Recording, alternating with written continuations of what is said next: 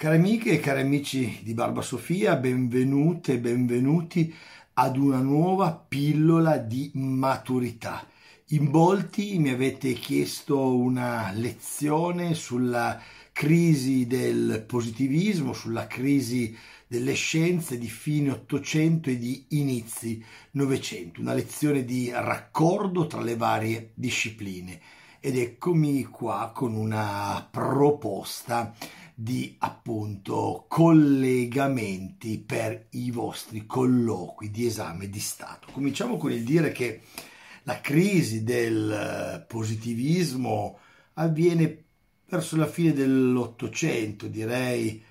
nell'ultimo decennio, negli anni 90 dell'Ottocento, in piena Belle Époque, in piena età dell'imperialismo e la stessa Belle Époque è figlia della cultura del positivismo per tanti aspetti, figlia la Belle Époque del trionfo anche della borghesia, così come l'imperialismo è una risposta che la borghesia dà ad alcuni segnali di crisi all'interno della dimensione economica e politica del trionfo della borghesia eh, stesso.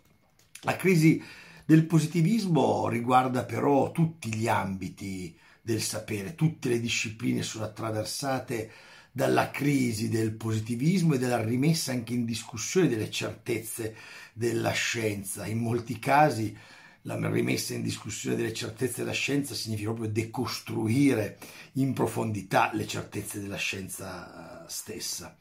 Il positivismo con la sua forza antimetafisica aveva criticato eh, l'idealismo, il, il, positivismo si era proposto di essere una filosofia metodo, di essere appunto la filosofia che esaltava il metodo scientifico, l'indagine scientifica, eh, che diventava sapere certo, sapere assoluto, sapere su cui rifondare in modo ehm, profondo l'intera cultura dell'Occidente. Dunque il positivismo si era posto in maniera forte, anche arrogante rispetto ai saperi eh, precedenti, con una forza che gli derivava proprio dal trionfo delle scienze, la chimica mm, ad esempio, eh, e poi tutte le altre scienze ovviamente legate alla biologia, legate alla meccanica, legate chiaramente alla fisica, all'astronomia, alle scienze più, più classiche. Ebbene, il positivismo con la sua forza entra in crisi proprio verso la fine dell'Ottocento, quando innanzitutto in ambito filosofico sono delle risposte diverse non si può risolvere la conoscenza all'interno del discorso logico-razionale, il discorso in modo particolare scientifico, del metodo scientifico. E abbiamo dunque la crisi del, del soggetto portata avanti da Freud e, e, e da, da Nietzsche, poi anche la crisi del metodo scientifico, del tempo della scienza, portata avanti da Henri Bergson. Cominciamo con Nietzsche ovviamente, che è uno dei cantori della crisi del positivismo. Il positivismo ha elevato le scienze a, nuove, a nuova divinità, ha elevato le scienze a nuovi dei per sostituire il vecchio Dio, il Dio della metafisica che è morto, che è sanguinante, che è appunto dolorante sino appunto a, a, a morire. Alla menzogna millenaria della metafisica il positivismo però è elevato la ragione a strumento ehm, assoluto, a strumento apollineo che ancora una volta ricaccia nell'abisso il dionisiaco ecco, e Nietzsche cantando la morte di Dio, delle certezze dell'Occidente, canta anche per l'arroganza del positivismo che pretende di interpretare il mondo, la vita, di dare un senso assoluto alla vita, appunto alla natura, al mondo. No, di fronte al mondo va riscoperto il dionisiaco, di fronte al mondo va riscoperta proprio anche la, la la, l'abissalità del, dell'esistenza, l'assenza anche di senso profondo del, del, del mondo, della vita umana. E dunque il prospettivismo nicciano che nasce dalla morte di Dio, l'oltremismo nicciano non sono risposta positivista, non sono risposta logico-razionale scientifica, non sono risposta medico-ingegneristica alla... Mm, alla, alla, crisi dell'Occidente, al decadentismo del, del, dell'Occidente, alla decadenza del, dell'Occidente. E mm, siamo dunque in presenza di un Nietzsche che martella l'Occidente, compresa l'arroganza delle scienze che pensano di poter comprendere il senso più profondo della vita diventando dei feticci, no, dei, dei, vitelli d'oro, dei feticci da, da, da adorare. Così Freud, che è figlio del positivismo, manda in crisi il positivismo, perché il metodo scientifico nel mondo della psicanalisi significa indagare la mente, scoprire che la mente non è solo logico-razionale, ma è soprattutto inconscio, dunque l'inconscio è una bomba d'orologeria dentro il positivismo, l'uomo con l'inconscio, l'essere umano guidato dall'inconscio, le pulsioni erotiche, les Dunque il, il, il, calderone di passioni, di pulsioni, questa energia erotico-sessuale, questo inconscio, questo rimosso che ci condiziona, che ci guida, che ci porta di fatto ad assumere comportamenti, ad avere delle patologie, ad essere malati, a, a, a comportarci al di fuori della logica della ragione, al di fuori di quella che è la logica appunto poi ehm, delle scienze. Le certezze delle scienze vengono decostruite, distrutte profondamente dal, dal, dal dal, dalla teoria della psicanalisi, che è una scienza che però decostruisce il soggetto essere umano, logico-razionale, questa mente solare aperta che in modo chiaro, definito e, def- definitivo vuole interpretare e, e, incasellare il mondo, legiferare il mondo. Poi Oberson e contrappone um, ad un'evoluzione logico-scientifica, biologica, naturalistica, un'evoluzione creatrice fondata appunto sullo spirito vitale vitale, contrappone il tempo della scienza al tempo della vita,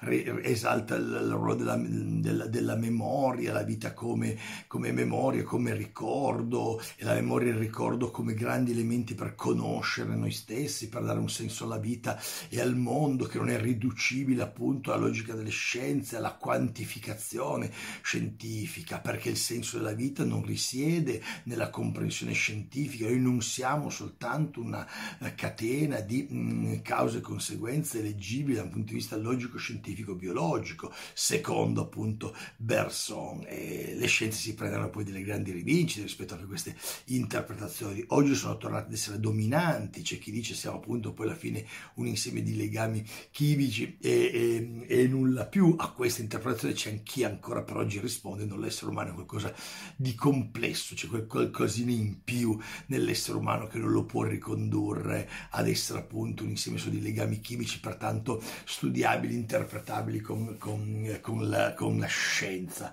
perché la crisi, perché la, la, la profondità della nostra coscienza, l'andare alla ricerca di un senso della vita, al di là del fatto che oggi no, le scienze mediche e biologiche la possono condizionare quasi no, nella maniera più totale, ma c'è un residuo di indeterminatezza su cui appunto le altre scienze o gli altri saperi continuano a giocarsi la propria interpretazione della realtà e della vita. E dunque, e dunque poi passiamo alla, alla, alla, ovviamente alla fisica, all'astronomia, abbiamo la rivoluzione che demolisce le, le scienze classiche, la fisica classica, parliamo di Max Planck, la fisica quantistica con tutte le sue incertezze, indeterminatezze, che va di fatto a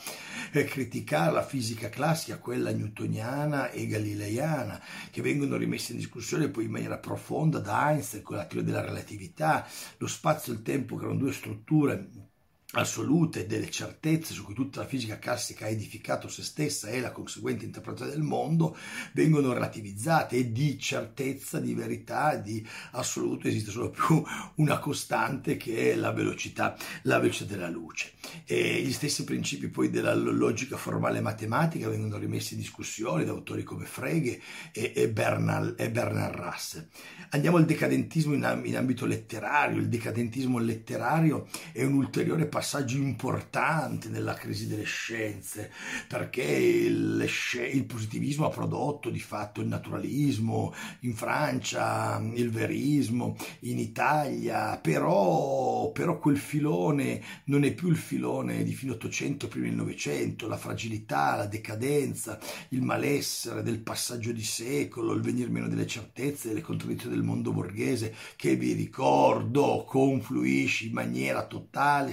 spettrale dall'interno della prima guerra mondiale. La prima guerra mondiale è la crisi del positivismo, quando il progresso tecnico-scientifico produce obici, mortai, mitragliatori, aerei e, e armi chimiche, lì il positivismo è entrato profondamente in crisi. Perché? Perché è una scienza che non ha interpretato, salvato, dato un senso al mondo, ma ha contribuito anche il mondo a renderlo ricco di, di, contraddizioni, perché la scienza di per sé non è bene, perché la scienza di per sé non, non, non, non percorre la strada maestra della salvezza, del senso e appunto della felicità, dell'armonia, della coesistenza, dei diritti e della libertà. Può essere una scienza piegata a dei fini, a delle strategie, a degli interessi a contraddittori, distruttivi addirittura. E il decadentismo in ambito letterario, il decadentismo di Svevo in Italia, dunque i personaggi anche inetti, i personaggi deboli, i personaggi fragili, frammentati.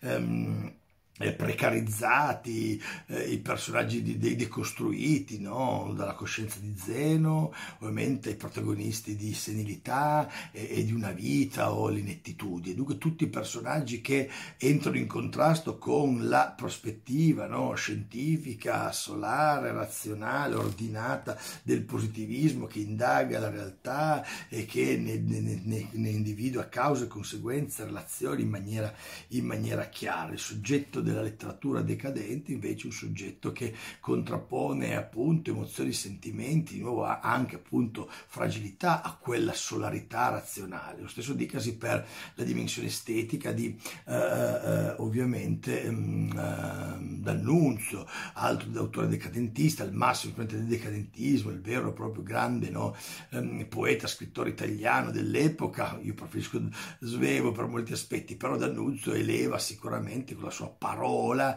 mh, mm, aulica, potente, forte, tutti gli aspetti del, della crisi del positivismo, i personaggi di D'Annunzio, le odi di D'Annunzio, la vita di D'Annunzio, una vita di, e, e, di estetismo eh, contrapposto al razionalismo eh, scientifico e positivista. E dunque l'azione, l'agire, l'emozione, il sentimento, l'arte, l, appunto l'estetismo, la dimensione appunto di vita come opera d'arte che emergono con con forza all'interno di tutta la produzione letteraria appunto di Gabriele D'Annunzio. E abbiamo anche ovviamente Benedetto Croce che poi contrapporrà un neoidealismo italiano, spiritualismo idealismo italiano al razionalismo appunto positivista, anche in questo caso l'esperienza artistica diventa un'esperienza conoscitiva che ti porta a conoscere ciò che le scienze in realtà non ti permettono di conoscere. Chiudo col tema dell'arte più in senso ampio, abbiamo già tutta una serie di soggettività ehm, decostruite, un soggetto in crisi eh, precario che non rientra nelle logiche non strutturate del positivismo, nella produzione pittorica di Edward Munch, dunque tutto l'esistenzialismo, il pessimismo, la fragilità, la precarietà, la condizione umana mm, rispetto alla natura, rispetto alla condizione umana rispetto al senso della vita. In Edward Munch non solo una risposta chiaramente al positivismo, posi, al positivismo che ho voluto cercare anche in ambito artistico, no? certezze, ripeto, di tratteggiare, delineare, dipingere in un modo appunto molto più mm, ordinato, razionalizzato, spazializzato la, la, realtà. E poi chiaramente la decostruzione del soggetto è presente nel, nel, nel cubismo e in, maniera poi sublime nelle opere di, Picasso, di Picasso del soggetto completamente decostruito, in questo caso fragile, precario e le avanguardie solo tendenzialmente, ma anche i Fauve, ma poi anche tutte le altre um, avanguardie mettono in crisi ovviamente il, il positivismo e dunque quel metodo anche di costruzione eh, della realtà, quel metodo di interpretazione della, della realtà, quella forza metodica, logica, conoscitiva, razionale, matematica, scientifica per interpretare la realtà. È una gabbia grande, grande, ma non sufficientemente grande per capire l'essere umano, coglierne le contraddizioni, le relazioni emozionali nei confronti della natura, le relazioni poi di senso nei confronti dell'uomo con se stesso e l'uomo con il, il mondo. Questo è un percorso, direi, no, che mette dentro Planck, che mette dentro Einstein, D'Annunzio, Italo Svevo, Munch, eh, Picasso, Berson, Nietzsche e ovviamente Freud. Io direi con tutti questi collegamenti all'esame di Stato fate un figurone.